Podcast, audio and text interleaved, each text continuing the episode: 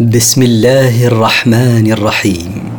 مركز تفسير للدراسات القرآنية يقدم المختصر في تفسير القرآن الكريم صوتيا برعاية أوقاف نور الملاحي. سورة الغاشية.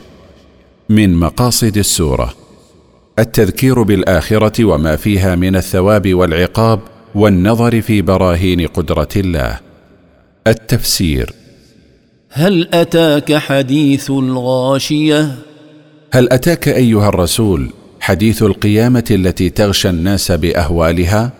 وجوه يومئذ خاشعة.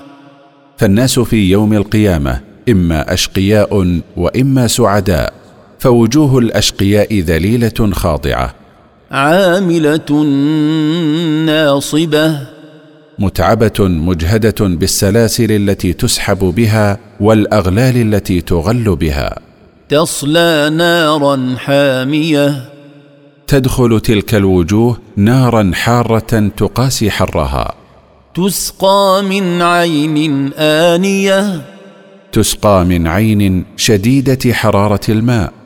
ليس لهم طعام إلا من ضريع. ليس لهم طعام يتغذون به إلا من أخبث الطعام وأنتنه، من نبات يسمى الشبرق، إذا يبس صار مسموما. لا يسمن ولا يغني من جوع. لا يسمن آكله ولا يسد جوعته.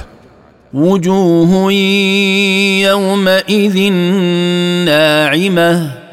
وجوه السعداء في ذلك اليوم ذات نعمة وبهجة وسرور لما لاقوه من النعيم. لسعيها راضية. لعملها الصالح الذي عملته في الدنيا راضية، فقد وجدت ثواب عملها مدخرا لها مضاعفا.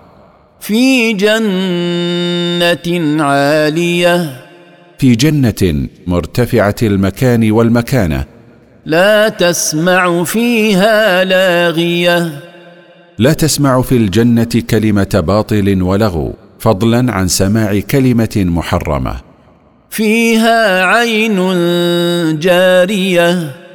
في هذه الجنة عيون جارية يفجرونها ويصرفونها كيف شاءوا.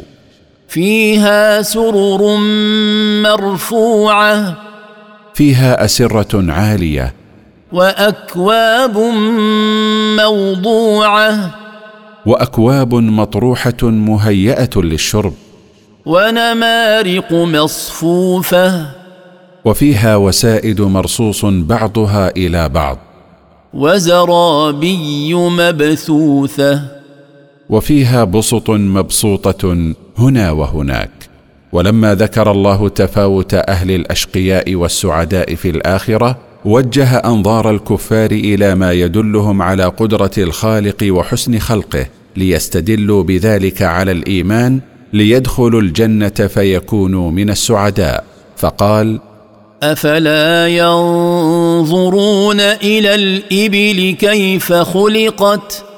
أفلا ينظرون نظر تأمل إلى الإبل كيف خلقها الله وسخرها لبني آدم؟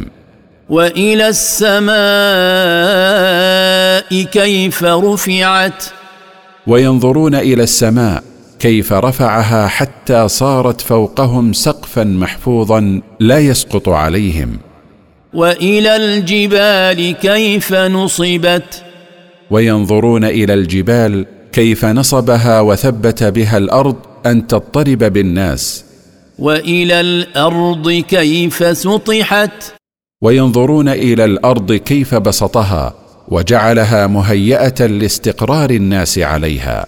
ولما وجههم إلى النظر إلى ما يدل على قدرته تعالى، وجه رسوله فقال: فذكر إنما أنت مذكر. فعظ أيها الرسول هؤلاء وخوفهم من عذاب الله. إنما أنت مذكر، لا يطلب منك إلا تذكيرهم، وأما توفيقهم للإيمان فهو بيد الله وحده. لست عليهم بمسيطر. لست عليهم مسلطا حتى تكرههم على الإيمان. إلا من تولى وكفر، لكن من تولى منهم عن الإيمان وكفر بالله وبرسوله فيعذبه الله العذاب الأكبر، فيعذبه الله يوم القيامة العذاب الأعظم بأن يدخله جهنم خالدا فيها.